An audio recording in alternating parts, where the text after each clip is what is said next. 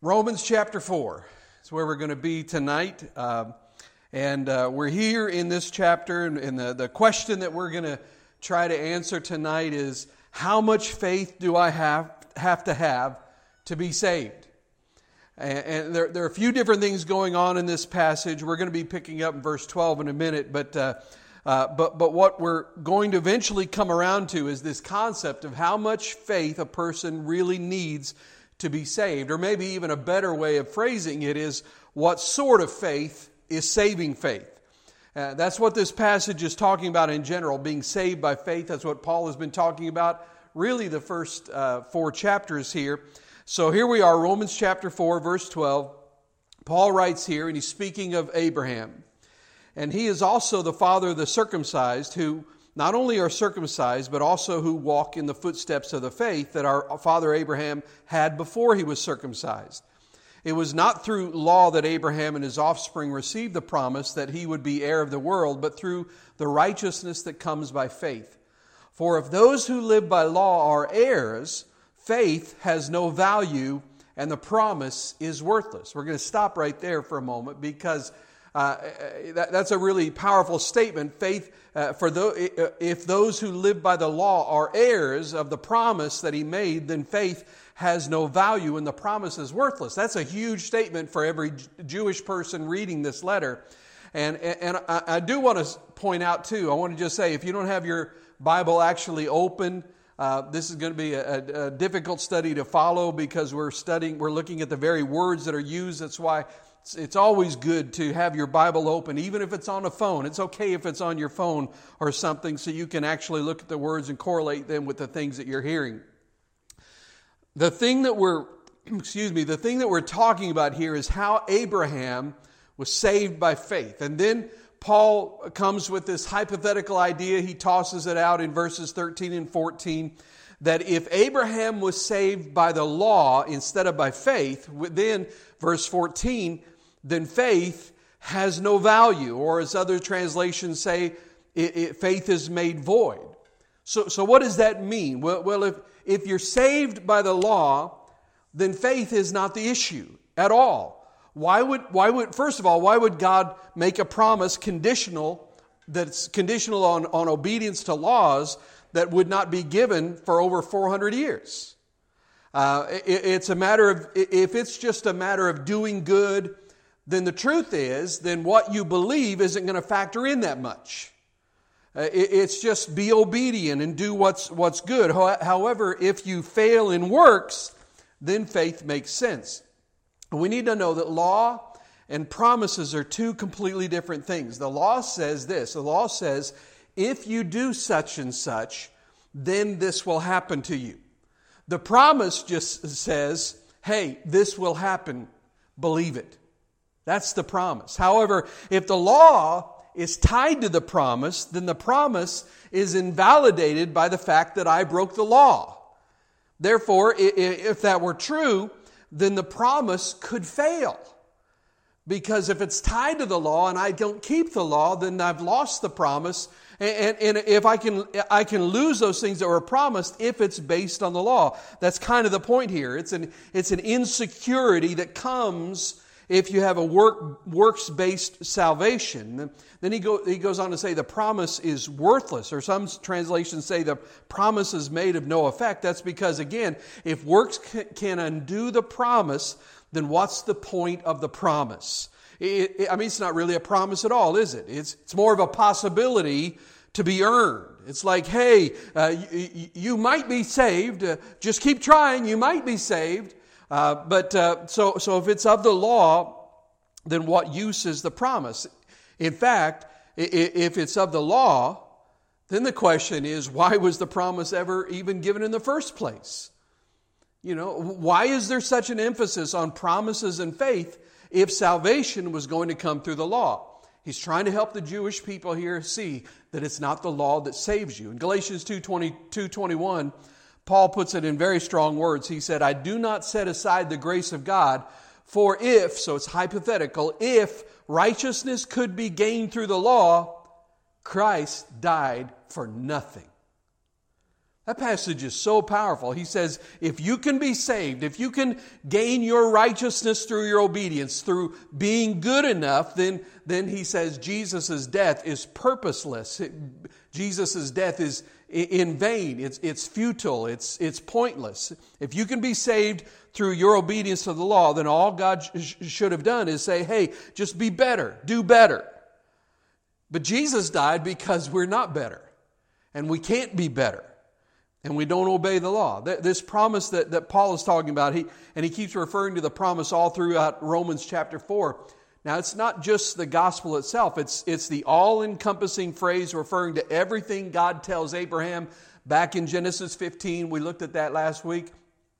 And all of those things that he promised that Abraham believes. Therefore, it has to do with God being Abraham's shield and, and reward, and, and has to do with Abraham be, believing in God's person as well as believing in the future promises for the descendants of Abraham concerning the land of Israel. All of this stuff is encompassed in it. Now, now, now by the way, that, that means that the land, the, the, the promised land, as we read in Genesis 15, read in Genesis 15 uh, last week, the, that if the land itself is promised to Israel, and, and, and that, promise, that promise that is, is based on promise, not on law, then doesn't that mean that the promise is still valid? Doesn't that mean that even though they may be disqualified from entering in, into it at the moment, it's still a promise that's going to happen regardless of the rebellion, regardless of how many times they've backslidden? His promise is still going to be fulfilled. He's going to be faithful to Israel. And by the way, I say that because that should be encouraging to you concerning God's grace toward you personally. That He's not going to uh, walk away from His promise in your life just because you have failed. Thank God for that. Let's keep reading in verse 15. Because law brings wrath, and where there is no law, there is no transgression. Now, now these are really powerful verses that are, that are generally ignored, right? Uh, generally, people read these verses and they like skim over them and they're like, oh, oh, okay, that's, that's interesting. I have no idea what that means. Let me just go to another scripture that, that makes me feel good. And so, however, in understanding this, this is a powerful thing. This might be puzzling, but let's read it again. Let's talk about it. Verse 15 Because law brings wrath, and where there is no law, there is no transgression. So, how is it that law brings about wrath? Well, I think there's a scriptural illustration that helps us understand this. Turn to uh, 2 Kings chapter 22, if you will. 2 Kings 22 in, in that chapter, there is a 3D real life illustration of how the law brings about wrath in the way that Paul means, and this is consistent uh, with the book of Romans itself. This is a story about King Josiah and it's about his reign as, as, king of Israel. King Josiah was a good king, but he was following kings that were not so good. They were evil. The previous kings had ignored God's law. In fact, they had set it aside, and King Josiah wasn't even aware of it. He had never even heard or read it. He had never he didn't know anything about the law. And what happens is that he's basically uh, going about the process. He's got the the priests and, and the Levites or whoever it is, they're, they're, there's a set up a fund to, to clean up the temple and to beautify the temple. But in cleaning it up, while they're doing that, they find some scrolls. And they go back and they say, Oh, the book of law was in there, King Josiah. And so he decides to have it read in his presence. So here we'll see what impact the law had on people who, who had ignored it or, or were unaware of it before. So beginning in uh, verse 10, 2 Kings 22 10 says, Then Shaphan, the secretary, informed the king, Hilkiah the priest has given me a book. And Shaphan read from it in the presence of the king. When the king heard the words of the book of the law, he tore his robes.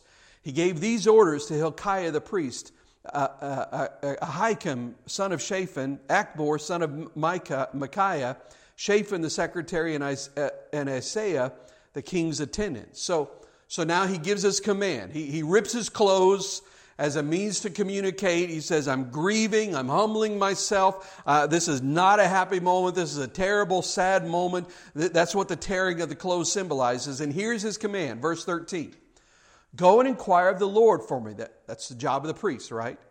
And, and go and inquire of the Lord for me and for the people and for all Judah about what is written in this book that has been found. Great is the Lord's anger or wrath that burns against us because our fathers have not obeyed the words of this book. They have not acted in accordance with all that is written there concerning us. The law brings about wrath. Now, now, now God's wrath was already there, but what happened was that Josiah became aware of how far they fell short of the book of the law because it had been read in his presence.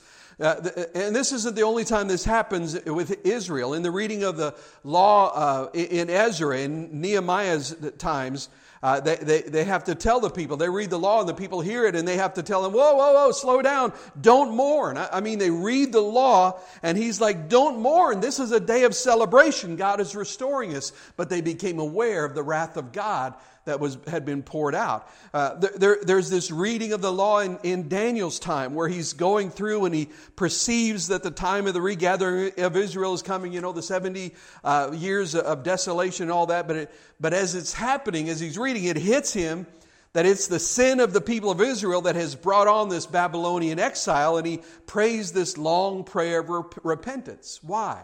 Because the law brings out wrath. How so? It's simple. You'll understand it this way rules expose me as a rule breaker. Rules expose me as a rule breaker. A lot of us have played Monopoly in our lifetime as, as, as kids. If you've, if you played, played Monopoly as a kid uh, growing up, raise your hand. Let me, let me see your hand. Just about everybody in this place. Um, the rest of you who didn't raise your hand, you, you just had a terrible childhood, apparently. I don't know. But anyway, but I remember, I remember being a kid, and we'd played all these times, you know. But but I remember as a kid actually reading the rules of Monopoly for the first time. And I suddenly realized, I read the rules and I suddenly realized, we don't do this. We, we, don't, we don't play by, the, by these rules.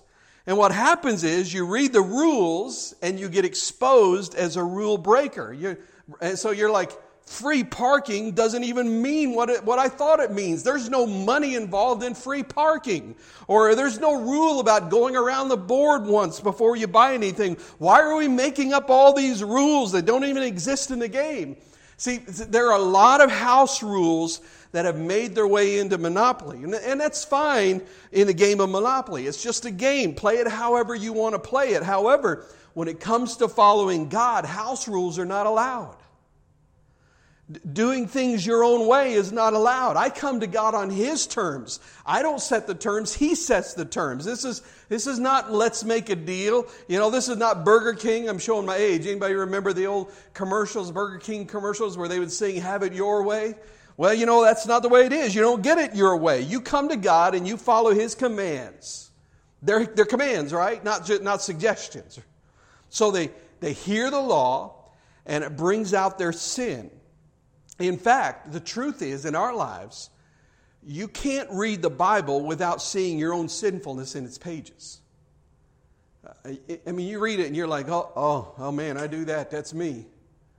That's me. Okay, Lord, you don't have to hit me between the eyes. In fact, you know, Jesus' uh, Sermon on the Mount uh, if you read Matthew 5 through 7, he seems to be doing this to Israel. He goes out there and he teaches them and he shows them the law. And some people think that the Sermon on the Mount is Jesus taking the law in the Old Testament and making it stricter or stronger, but that's not really true. If you read the Old Testament carefully, Jesus is just explaining how it really is. He's saying, This is how things really are in the, in the core of the universe and the way God created it to be. So he says, uh, God says, do not kill. And then Jesus later on says, if you hate your brother in your heart, you've committed murder in your heart. He's saying God does care about the heart. He's always cared about the heart. It's right there in the Ten Commandments. So th- this isn't a new idea, but rather he is restoring the truth of these things. So, to some who think that the law makes them righteous, what Paul is saying is no, the law does not make you righteous. The law exposes you as a sinner. It'd be, it'd be, listen, if I handed everybody in this room the driver's manual for Arkansas and had everybody read through it, probably every one of us would get to some part in there and we'd like, oh, oh, I've done that. Oh, just did that on the way to church tonight. You know, we would see that. I, I, we'd all be like that because the law, the law brings about wrath because it makes us aware of the fact that I'm a lawbreaker and that I have earned the wrath of God. So, so turn to uh, Timothy, 1 Timothy chapter 1. In 1 Timothy chapter 1, it, it talks about how we as Christians should, should use the law uh, in this new covenant in which we live under, under Christ. So, how should I use this Old Testament law in my own witnessing or in my sharing of the gospel? 1 Timothy 1 8. Those who, who, think they're righteous in the law, they, they misunderstand its function. It doesn't show you your righteousness, it shows you your sin. But 1 Timothy 1 8 says this We know that the law is good if, if one uses it properly. We also know that the law is made not for the righteous, because the righteous person doesn't need any laws. They're already doing it all. They're, you don't need any laws if you're perfect. But for lawbreakers, he says the law is not made for the righteous, but for lawbreakers and rebels, the godly and, and sinful, the unholy and irreligious, those who kill their fathers or mothers, for murderers, for the sexually immoral, immoral, for those practicing homosexuality, for slave traders and liars and perjurers, and for whatever else is contrary to, to the sound doctrine that conforms to the gospel concerning the glory of the blessed God, which He entrusted to me. So, what's the purpose of the law? The purpose of the law is to convict the sinner of their sin. Now, now, I have to mention this again because it's in this passage we're in, but, but, but there's a good reason to use the law and to use the Word of God. It's a valid reason, it's a valid uh, purpose to point out other people's sins. Now, now I say that because, and we have to be careful because everybody's like, oh, you can't be judgmental. That's not what I'm talking about. Uh, I'm not talking about trying to be self-righteous, uh, uh, but, but you're, you're, you're trying to use the law properly to help people see that they have broken God's law so they can come to a place of repentance. You know, now first, you got to get the plank out of your eye first before you do it. You, you, you have to consider yourself lest you also be tempted. Paul said that in another place. You have to do it with an attitude of grace and love and kindness, but you, but you should do it. That, that's the proper use of the law. So, so that's what's meant by the law brings wrath. Now, the question now is in verse 15 where it says, right after that, he says, And where there is no law, there is no transgression. Now, here, here's a potentially serious problem because this is a verse uh, that some people could take and they could twist to their own destruction. They could say, well, does this mean that Romans is teaching that if I have no law, then I am not condemned, that I, that I have no sin, that if I'm a Gentile that doesn't have the law, then I'm, I'm simply not condemned? Is that what it's saying? Because, because it says, where there is no law, there is no transgression. Well, that's not what it's saying because we have to read it in context, uh, not just of the, of the immediate chapter, but in context of the whole book of Romans. Paul already said in Romans chapter 2, verses 14 and 15, that everyone has the law. It, it says this Indeed, when Gentiles who do not have the law do by nature things required by the law, they are a law for themselves, even though they do not have the law. They show that the requirements of the law are written on their hearts. So there's, there's law written on their hearts, morality. Their consciences, consciences also bearing witness, and their thoughts, sometimes accusing them and other times even defending them. So when it says that there is no law, there, uh, there, there is where, where there is no law, there is no transgression. That's true. However, what Paul says is everyone has a law. Everyone has one. Everyone has a law. The, the, the Jews had the Old Testament law, and the rest of the world has the simple uh, revelation of moral conscience, the, the general revelation of God as opposed to the special revelation through Scripture. So, put it in another way, we are all moral agents.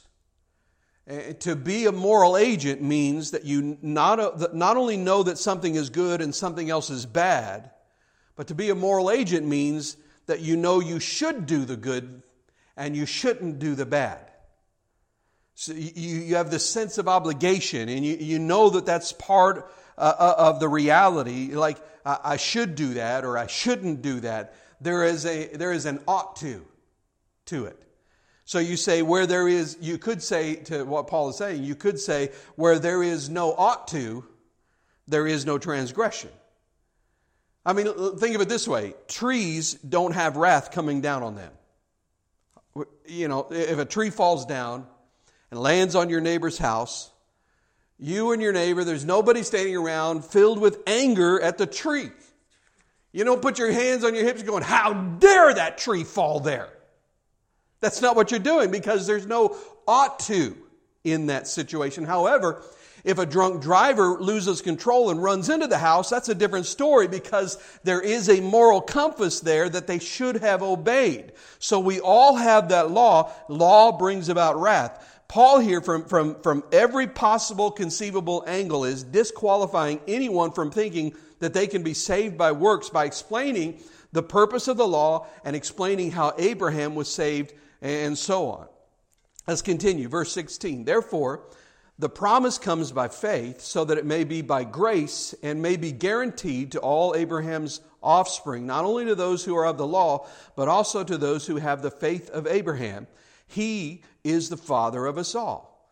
Now, there are a, few really, really important things in this, in this verse. The, the promise, he says, comes by faith so that it may be by grace. Now, we need to understand faith and grace are coupled together in Scripture. They're, they're, they're two sides of, of the same coin.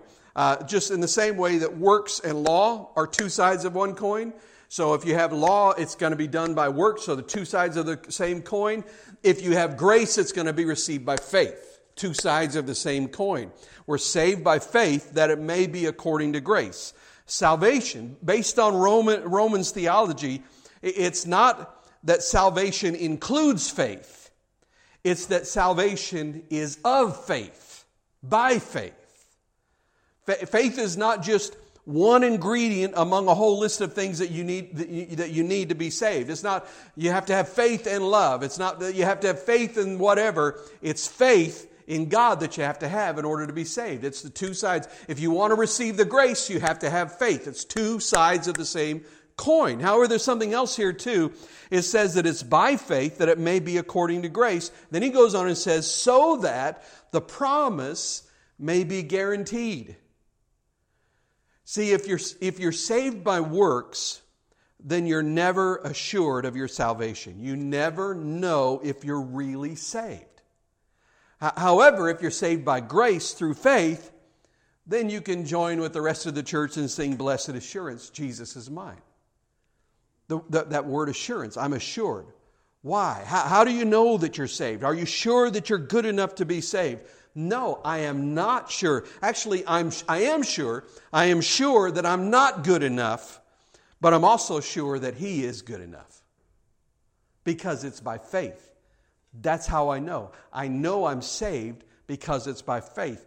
Faith, because it doesn't involve works, gives us a certainty of our salvation, a security in Christ. There's assurance there. For, like I like Philippians 1 6. It says, being confident of this, that He or God, He who began a good work in you will carry it on to completion until the day of Christ Jesus. So, it's His work that He began in me.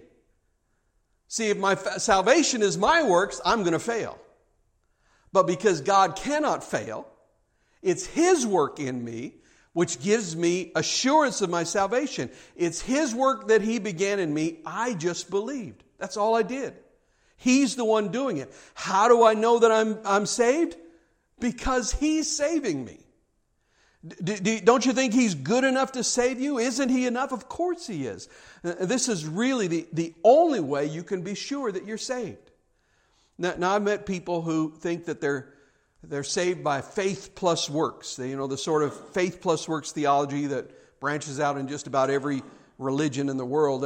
And I've met people who are in the Christian church who are part of the fellowship of believers that struggle in this. And, and those that struggle with it, they tend to waffle between two states of mind.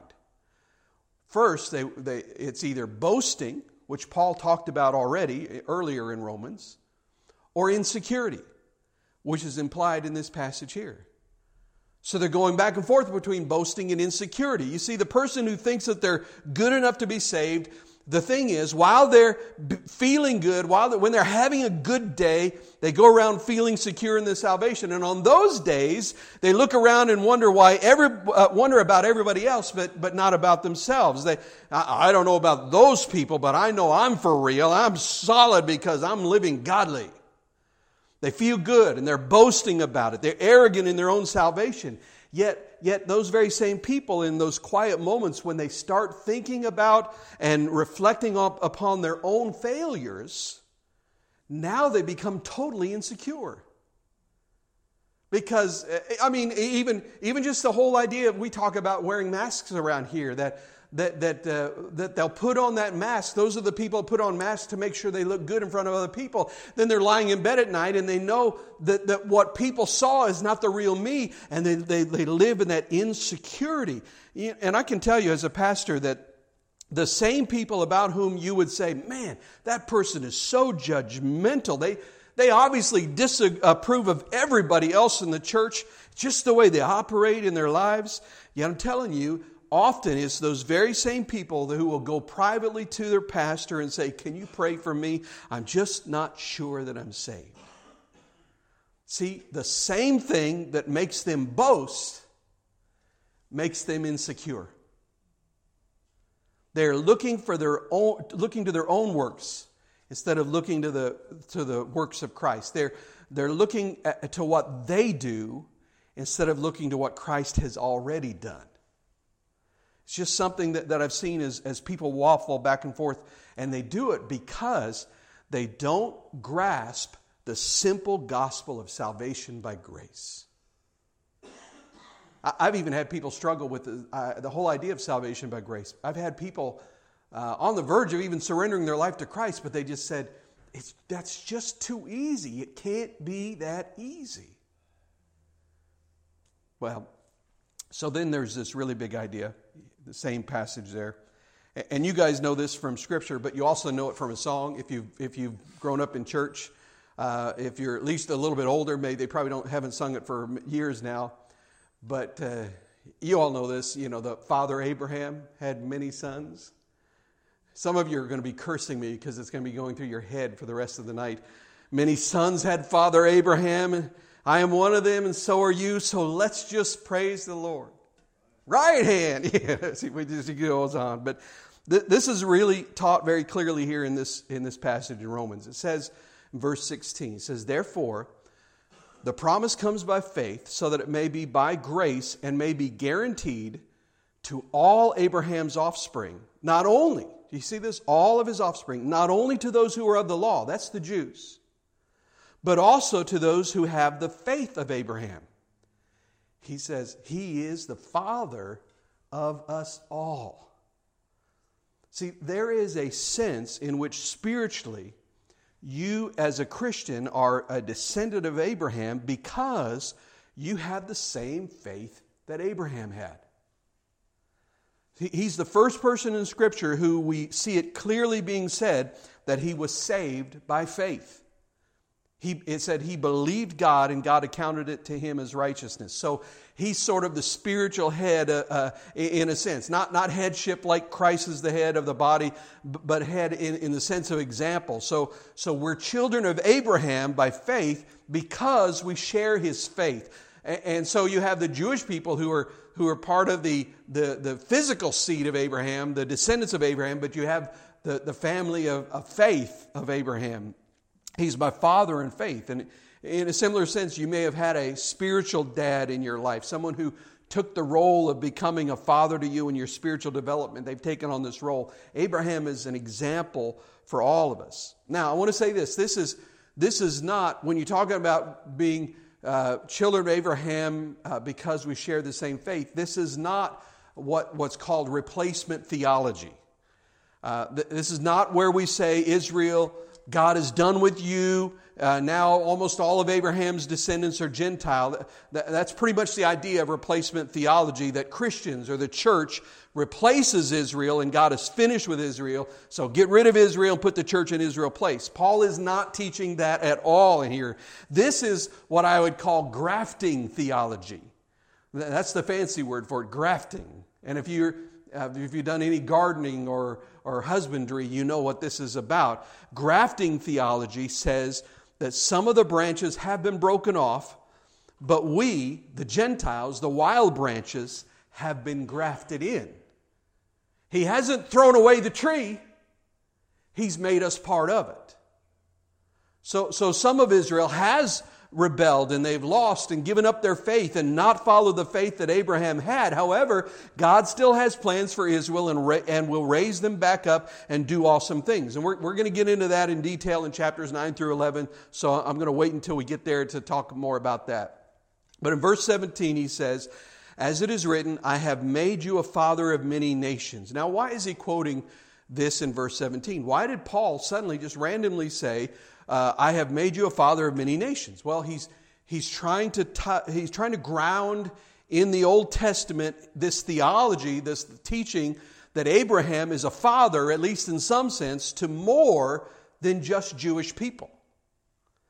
So he, he's tying it together. He's saying, he's saying uh, he's the father of those that, are, that have the same faith, not just a father of the, Israel, of the Israeli nation.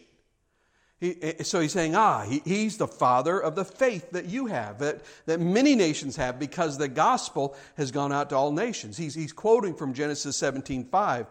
You, you know, can I just say this? In, in reality, modern Christianity is actually far more faithful to the Old Testament than, than modern rabbinic Ju- Judaism. So, some would may be very offended at that statement, but it's just, it's, it may think it's just an arrogant statement. But the fact is that rabbinic Judaism ignores large portions of the Old Testament that have to do with the sacrifices. I, I mean, there are no sacrifices. There, there is no atonement being offered today in Judaism. Uh, nowadays, there is a works based righteousness. There's been no temple since the destruction of the temple in 70 AD.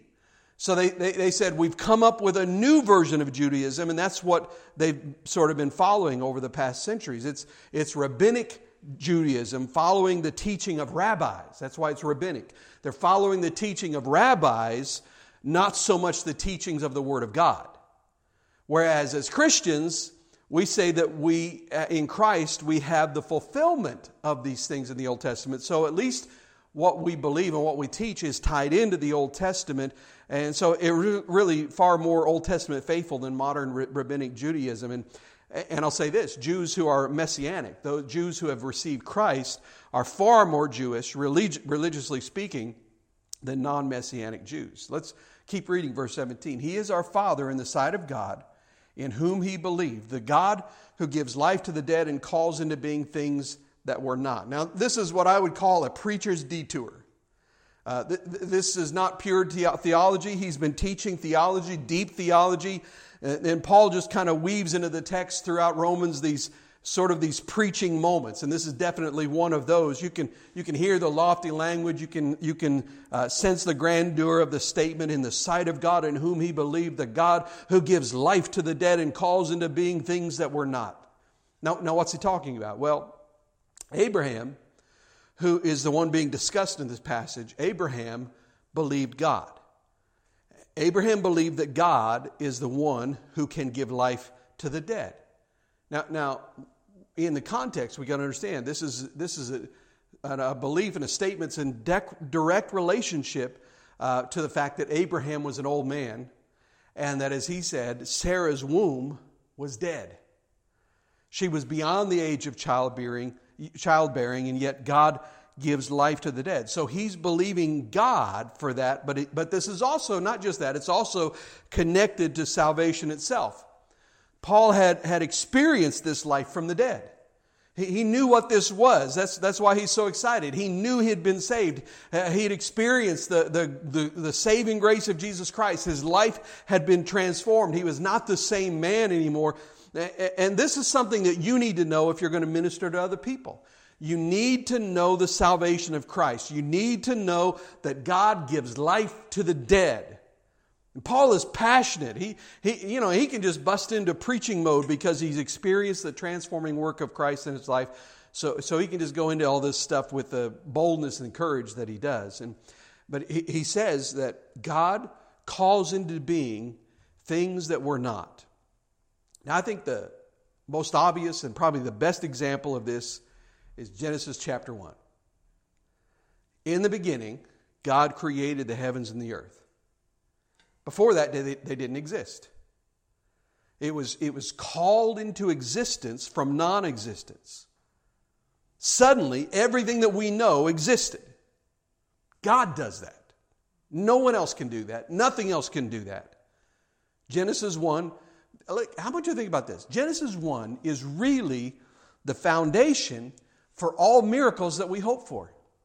All miracles that we pray for. And, and it's good that Paul reminds us of this because we need to remember that God created all things. And that gives us then the courage to believe that God can answer, excuse me, can answer the prayers about the things that I'm going through right now that are infinitely smaller than the universe and that are just minuscule compared to what God has already done. And, and we realize that he created it all by His Word alone, which means that God's Word is enough for any miracle I need in my life. It's enough. He's pow- he is powerful and effective even when He's simply speaking without doing anything, but just speaking. He can create where there is nothing. Abraham was told, You're going to have a son, and your descendants, which will be many, will inherit this very land. And, and Abraham realized this is the God that made all things. He's, he's promised me things. I want you to hear this. Abraham's saying, He's promised me things that seem unrealistic for my life. But this is the God who made all things. He's promised. God has promised. Abraham realized that God's ability to fulfill his promises far outweighed his present circumstances. So he believes God. You're God. I believe you. I, I, am not going to limit you, God. You're not running out of money. You're, you're not out of power. You're not running out of creativity. No, you're going to do what you're going to do. And you know what? We need to know that because there are many promises in the scripture that, that we need to remember too. The Bible tells us in Romans 8 28. I can't wait till we get to Romans 8 in this study, but he said, We know, not, not we hope, but we know that in all things God works for the good of those who love him who have been called according to his purpose. All things, we know it. That's a promise. That's a promise from the God who created everything. Matthew 6:33 Jesus said, but seek first his kingdom and his righteousness, and all these things will be given to you as well. Now, you read it in context. These things that he's talking about are things like shelter and food and clothing, everything you need for, uh, for life, stuff like that. And he says, he says, if you seek my kingdom and you seek my righteousness first, and I will take care of you, take care of you on these other issues. You sure, Lord? Are you sure you can do that? See, now you begin to realize that, that when faith, be, faith becomes very personal, it's not just about distant events from long ago. It's about my life. It's about my uncertain future. And it's about God's promises applying to me. There are other promises. 1 Corinthians 10 13. This is a very powerful one. Sometimes, uh, sometimes misused, sometimes misquoted. People use this verse sometimes to say, uh, God will never put anything on you that you, that you can't handle. That's not what the Bible says. There's a lot of life that I can't handle. That's why I need Jesus. But this is what he says. He says, No temptation has overtaken you except such as is common to man, but God is faithful who will not allow you to be tempted beyond what you're able, but with the temptation will also make the way of escape so that you may be able to bear it. So I never have an excuse to sin because God has promised me I don't have to. There's a way out. Uh, look at this promises, promise in John 14.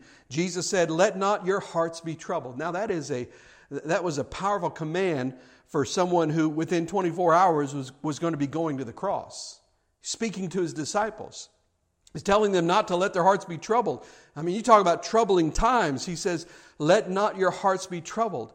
Believe in God, believe also in me. And in one little phrase, we have the cure for our troubles faith. Faith in his person, faith in him, not just faith in general. He says, Believe me, believe in me, trust me. Don't let your hearts be troubled, just trust me. Boy, it, that's what we need to hear in our nation right now. Then he goes on and he says, In my father's house are many rooms. If it were not so, I would have told you that I uh, would I have told you that I go to prepare a place for you? And if I go and prepare a place for you, I will come again and will take you to myself, that where I am, you may be also. That's a promise. We have to hold on to these promises. If we're honest, you, you should probably have, if you're like me, you should probably have more confidence in God than you do right now. God created all things. He gives life to the dead. He speaks things into existence. And we should be uh, unflinchingly faith filled at the promises of God for us. That's, that's who we should be. You know, uh, uh, the, well, let's just read on. Verse 18. It's a very interesting phrase. I got a lot to cover, so I'm just trying not to get sidetracked, trying not to chase too many rabbits. Verse 18 uh, this is an interesting phrase. He says, Against all hope, Abraham in hope believed. What does that mean? Against all hope, Abraham in hope believed. And so became the father of many nations, just as had been said of him. Then he quotes from Genesis 15. This is when Abraham, God called, took Abraham outside of the tent and had him look up in the stars, and he said, So shall your offspring be. How did he, against all hope, in hope, believe. I, I think it goes this way. I, I think Abraham could not even perceive of how the promise could possibly be fulfilled, but he believed it anyway. You know, when, when I look for hope, I'm always thinking, uh, I'm looking for hope and, you know, a situation, whatever it might be. I'm, think, I'm thinking, well, here's an avenue that this, this hope can be achieved. If this happens, then maybe that could happen. And, you know, I, I can see how it happens. And I'm, I, am i am really hoping that such and such will happen. But, I, but in the, all the while, I have in my mind a path that life could travel that would allow that to take place. However, to Abraham, honestly, it's like, what path of life could there possibly be for this promise to come true? Because we've already been down the path of life it ain't happening. So, so in a sense, against all hope, in hope, uh, uh, he believed. He still had hope. He still had faith. And, and, some people would hear that and they say, well, that's, that's just blind faith. I, I would say, no, that's, that's not blind faith because blind faith is faith for no reason. Faith for no reason. That's when somebody says, I just believe that if I jump off this building, that I'm going to fly. Well, why do you believe that? I don't know, I just do. Okay, that, that's blind faith. You have no reason to believe it, but you're going to believe it anyway. That would be blind faith. But this is different. Abraham's faith was not blind faith, it was not an irrational decision, but it was a deliberate choice not to place confidence in his senses or his experience, but instead to place his confidence in God and his word. Abraham had nothing to hang on to but God's promise, but that was enough for him. This is not blind faith, but it's God said it, I believe it, that settles it. Actually, I, I like to rephrase that. Um, the, I think a better way to say that is God said it, that settles it. Whether I believe it or not, it's still settled when God says it. Is that blind faith? Not, not if God said it not if God has spoken. If, if God, the creator of the universe, has declared something to be true, you're a fool not to believe it. That, that isn't blind faith. It, it, it, is, it is true that you don't see the fulfillment of the thing yet.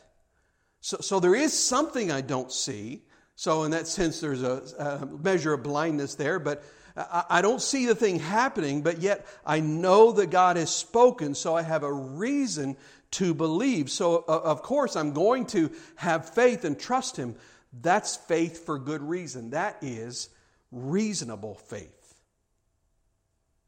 What we have is a reasonable faith. We know God, therefore, knowing Him, it's reasonable to believe Him.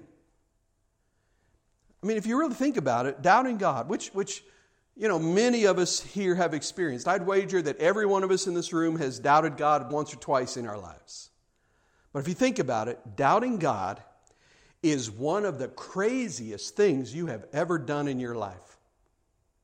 You ever thought about that?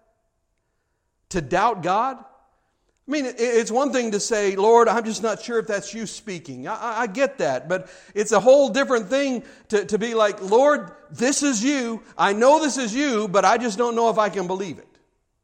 Are you nuts? Are you crazy? How can we possibly doubt the one who can just speak reality into existence, who, who cannot lie because it goes against his very nature, and who gives life to the dead? If this is true, that, that God can give life to the dead, can bring uh, out of Sarah's dead womb a living child, then, then, then shouldn't we have faith that God can take our friend who is dead in their trespasses and sin that we're witnessing to, that we're sharing the gospel with, that, that God can take that person and turn them back into a living person, spiritually speaking? No matter how far they're gone. We, we should have great confidence in our evangelism and our sharing the gospel. We should be confident in God who brings life to those who are dead. Then in verse 19 it says this Without weakening in his faith, he faced the fact that his body was as good as dead since he was about 100 years old, and that Sarah's womb was also dead. Abraham faced the fact that his body was as good as dead. He didn't deny reality. Some people try to tell you that faith is, is saying, oh, this is not true. You know, the, you know, you, you could be, you could be, uh, have the, uh, you know, so sick that you're just about ready to pass out. And then some people say, oh, don't confess that you're sick. Well, faith is not denying reality. That's not what it is. But, but he faced the fact, but he didn't consider it. He didn't, he, he didn't use that as a limiting factor. I can say that I'm sick, but it doesn't mean uh, uh, that, that I can have faith and know that, that my sickness at the moment is not a limiting factor on God's ability to heal me. It wasn't like, okay, God, you've given me a great promise. Now let me just figure out how you're going to do it. Hmm. No, he didn't do that. He didn't do that. He could not see the path for the fulfillment of the, prop, prop, of, of the promise. He just had to believe God. So instead of thinking, I have to figure it out, he just trusted the Lord to do it. Then, verse 20. Yet he did not waver through unbelief regarding the promise of God, but was strengthened in his faith and gave glory to God, being fully persuaded that God had power to do what he had promised.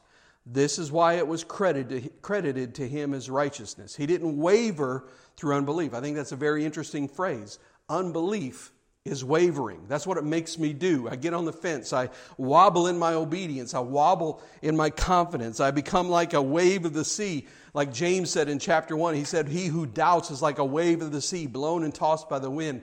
Unbelief is wavering. It, it, unbelief is, is not rational. It, it is not reasonable. It's not justifiable, really, because if you know who He is, it makes no sense to not believe. But, but listen, my heart goes out to the, to the wavering person because I've been there. Uh, it's not fun. It's not fun to be the wavering person. Nevertheless, in the end, it's about choosing to trust in God. If God said it, that settles it. I mean, how could it be any other way? This is just the basics of reality. If God speaks, there can be no argument. So then, it's about choosing to trust God. Faith is not a feeling, something that, an emotion that overtakes us. Faith is about choosing to trust God. Now, now I think Abraham has given us an example, and Paul is highlighting this example of what saving faith looks like. Abraham believed, and he was saved. And then, and then the description is that it was promises about earth moving stuff. I, I mean, the deadness of the womb, not even being considered, Abraham trusts in God. This is a strong faith. The result of, of all of this is that he was strengthened in faith, it says. When, when we act upon trust, then our faith becomes stronger. When you say, I trust God, and then you act upon that trust, your faith will grow stronger. James chapter 1, verses 2 through 4 says, Consider it pure joy, my brothers, when you face trials of many kinds. I mean, James had to be crazy to write that. I mean, they had to be reading that saying, wait, wait, wait, wait, wait, wait, wait, wait, wait, wait, wait, wait, wait. You said consider it joy when we have trials? We don't usually put those two together, do we?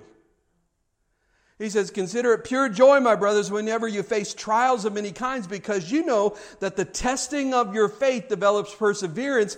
Perseverance must finish its work so that you may be mature and complete, not lacking anything. It's that process of our faith being tested that grows us up. And faced with the facts that would lead Abraham to doubt, he still maintained his trust in God.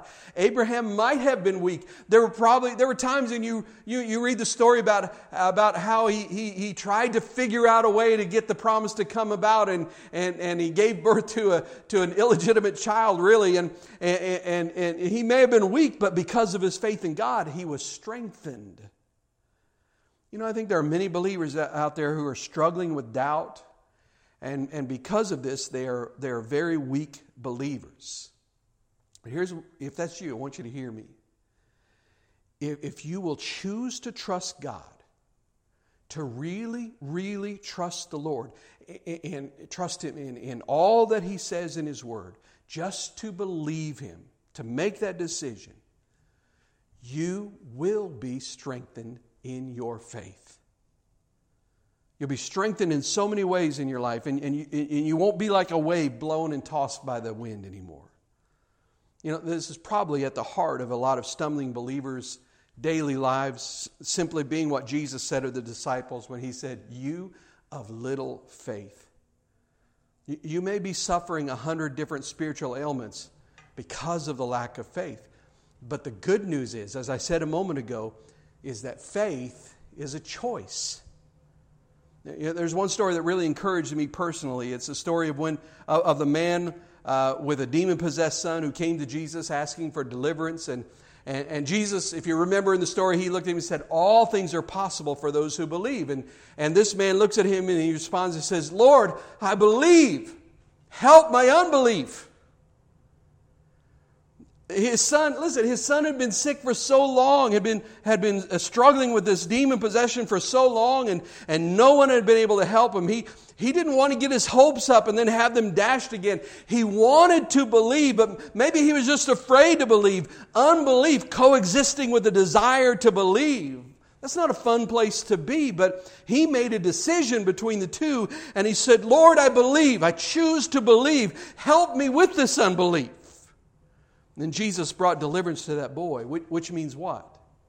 Good enough. Good enough. If that's all you'll do, if you'll come to God with that, I believe, help me with my unbelief. That's good enough. Let me be a work in progress, Lord, I, but, but I want to grow in faith. I, I, I will choose to believe you with whatever I have. I think that's a beautiful thing. Then, verse 23, it says, The words, it was credited to him were written not for him alone. This is very interesting, verse 24, but also for us. Uh, now, there is a discipline called hermeneutics. I know Pastor Jason's heard that word. Anybody ever, besides him, ever heard the word hermeneutics? A couple of you. Uh, but, but it's it basically hermeneutics is the art and science of, of, biblical interpretation. That's hermeneutics. Now, homiletics is a different word, similar as the study of how to preach and how to deliver messages. And there are many people who would say that I have obviously not paid any attention to homiletics, but, but hermeneutics is, is how you interpret the Bible. And, and there are rules of hermeneutics. However, I've got to tell you, I've got to be honest with you, there's one rule of hermeneutics that I, I don't know that I entirely agree with. I know, I know this sounds really arrogant. Who are you to say that? But, but one of the rules of hermeneutics is, is this. And I know, what, I know what it means and I understand what, where they're coming from, but the rule says you cannot read the text to mean anything that it didn't mean to the original audience or to mean something that it didn't mean to the original author, something that the author didn't intend. Now, I've run into that rule of hermeneutics, and here's, here's, where, here's where I struggle with it. Because I say, but God's the author. But, but God's the author. Are you telling me that you don't think the Holy Spirit could have had something in mind beyond what the author was aware of? I mean, Daniel in his writings, there are times when he writes things down and he's like, I don't even know what this means. And the Lord's like, ah, just, just seal it up. It's not for you anyway. D- Daniel 12. You know, just seal it up. It's for uh, generations later. Don't worry about it, Daniel. The true author of Scripture is God, the Holy Spirit, who has in mind some things for us. In fact, there are other places in the New Testament where it says, talking about Old Testament writings, it says these things were written as an example. They were, they were written for us. They had us in mind when they were written. So, so let's read it again in verse 23 in the beginning of 24 with what it says. It says, The words, it was credited to him, were written not for him alone, but also for us. So, from Paul's perspective, listen, Genesis, it, it, it, from his perspective, is 1,400 years old. And he's, he's telling his audience, he's saying, this was what was written about Abraham was written for the Romans of Paul's day. That the author had them in mind because the author is the Holy Spirit.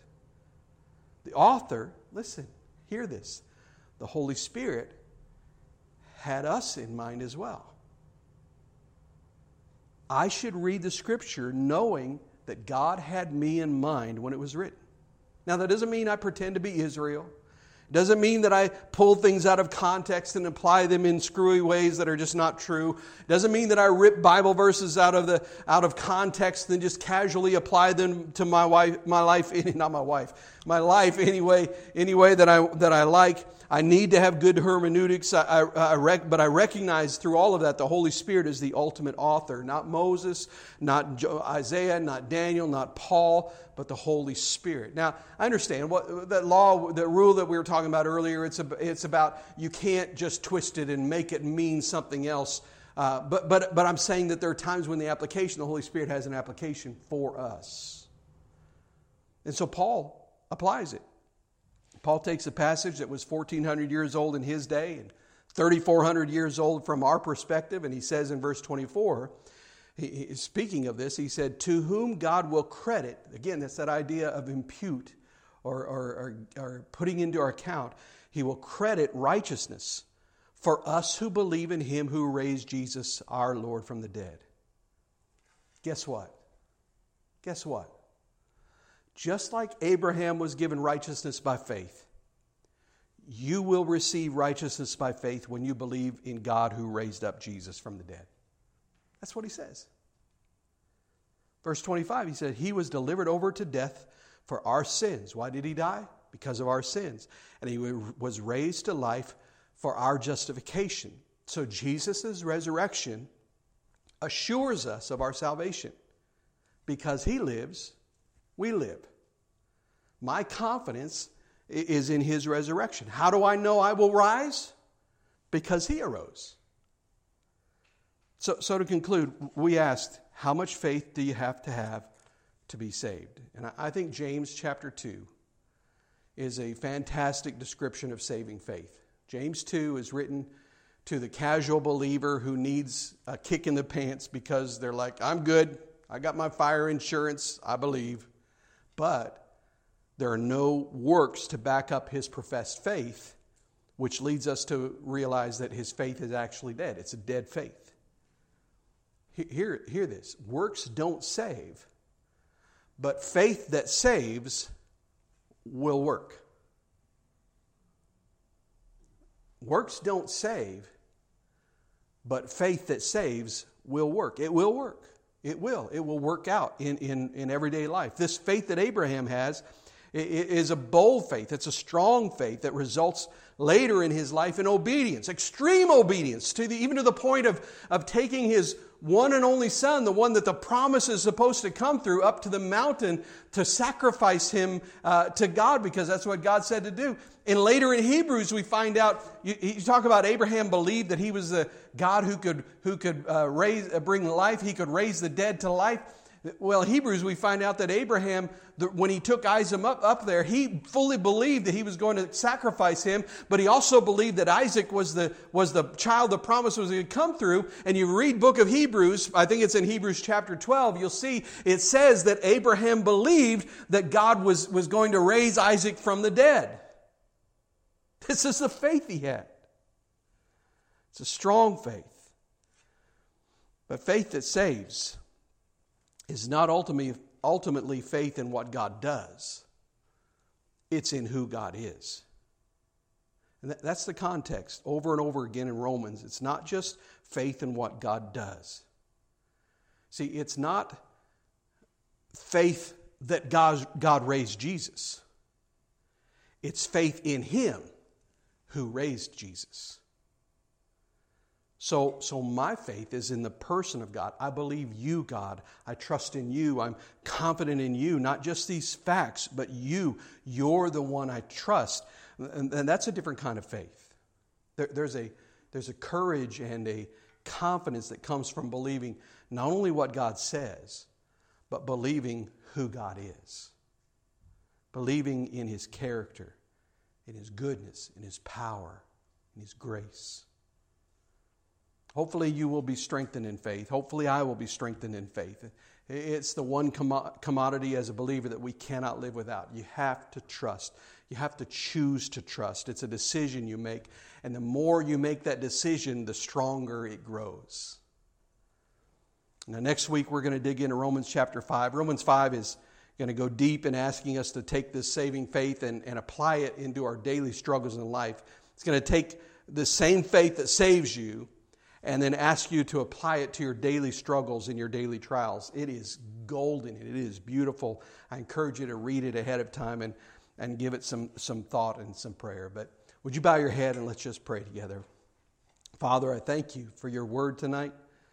We thank you, God, that you've revealed to us how we can be saved, but also you've given us an example of faith that we should follow. Help us to think upon your promises and, and not to waver in unbelief to not think about how they can be accomplished, to not worry about all the details of how things can happen from our own perspective. But God, just to have faith in you and say, Lord, it's not about what you can do, it's that I know who you are. Therefore, I am not worried about what, what needs to happen. Let's just, Lord, I just pray that you just help us to have that kind of faith the faith that, that, that works, a faith that, that is active, a faith that people see, a faith that makes a difference, not, in, not only in our lives, but in the lives of people around us. And I thank you for the saving faith that you give to us, that you save us by faith, by grace, through faith. And we thank you for it. In Jesus' name we pray. Amen.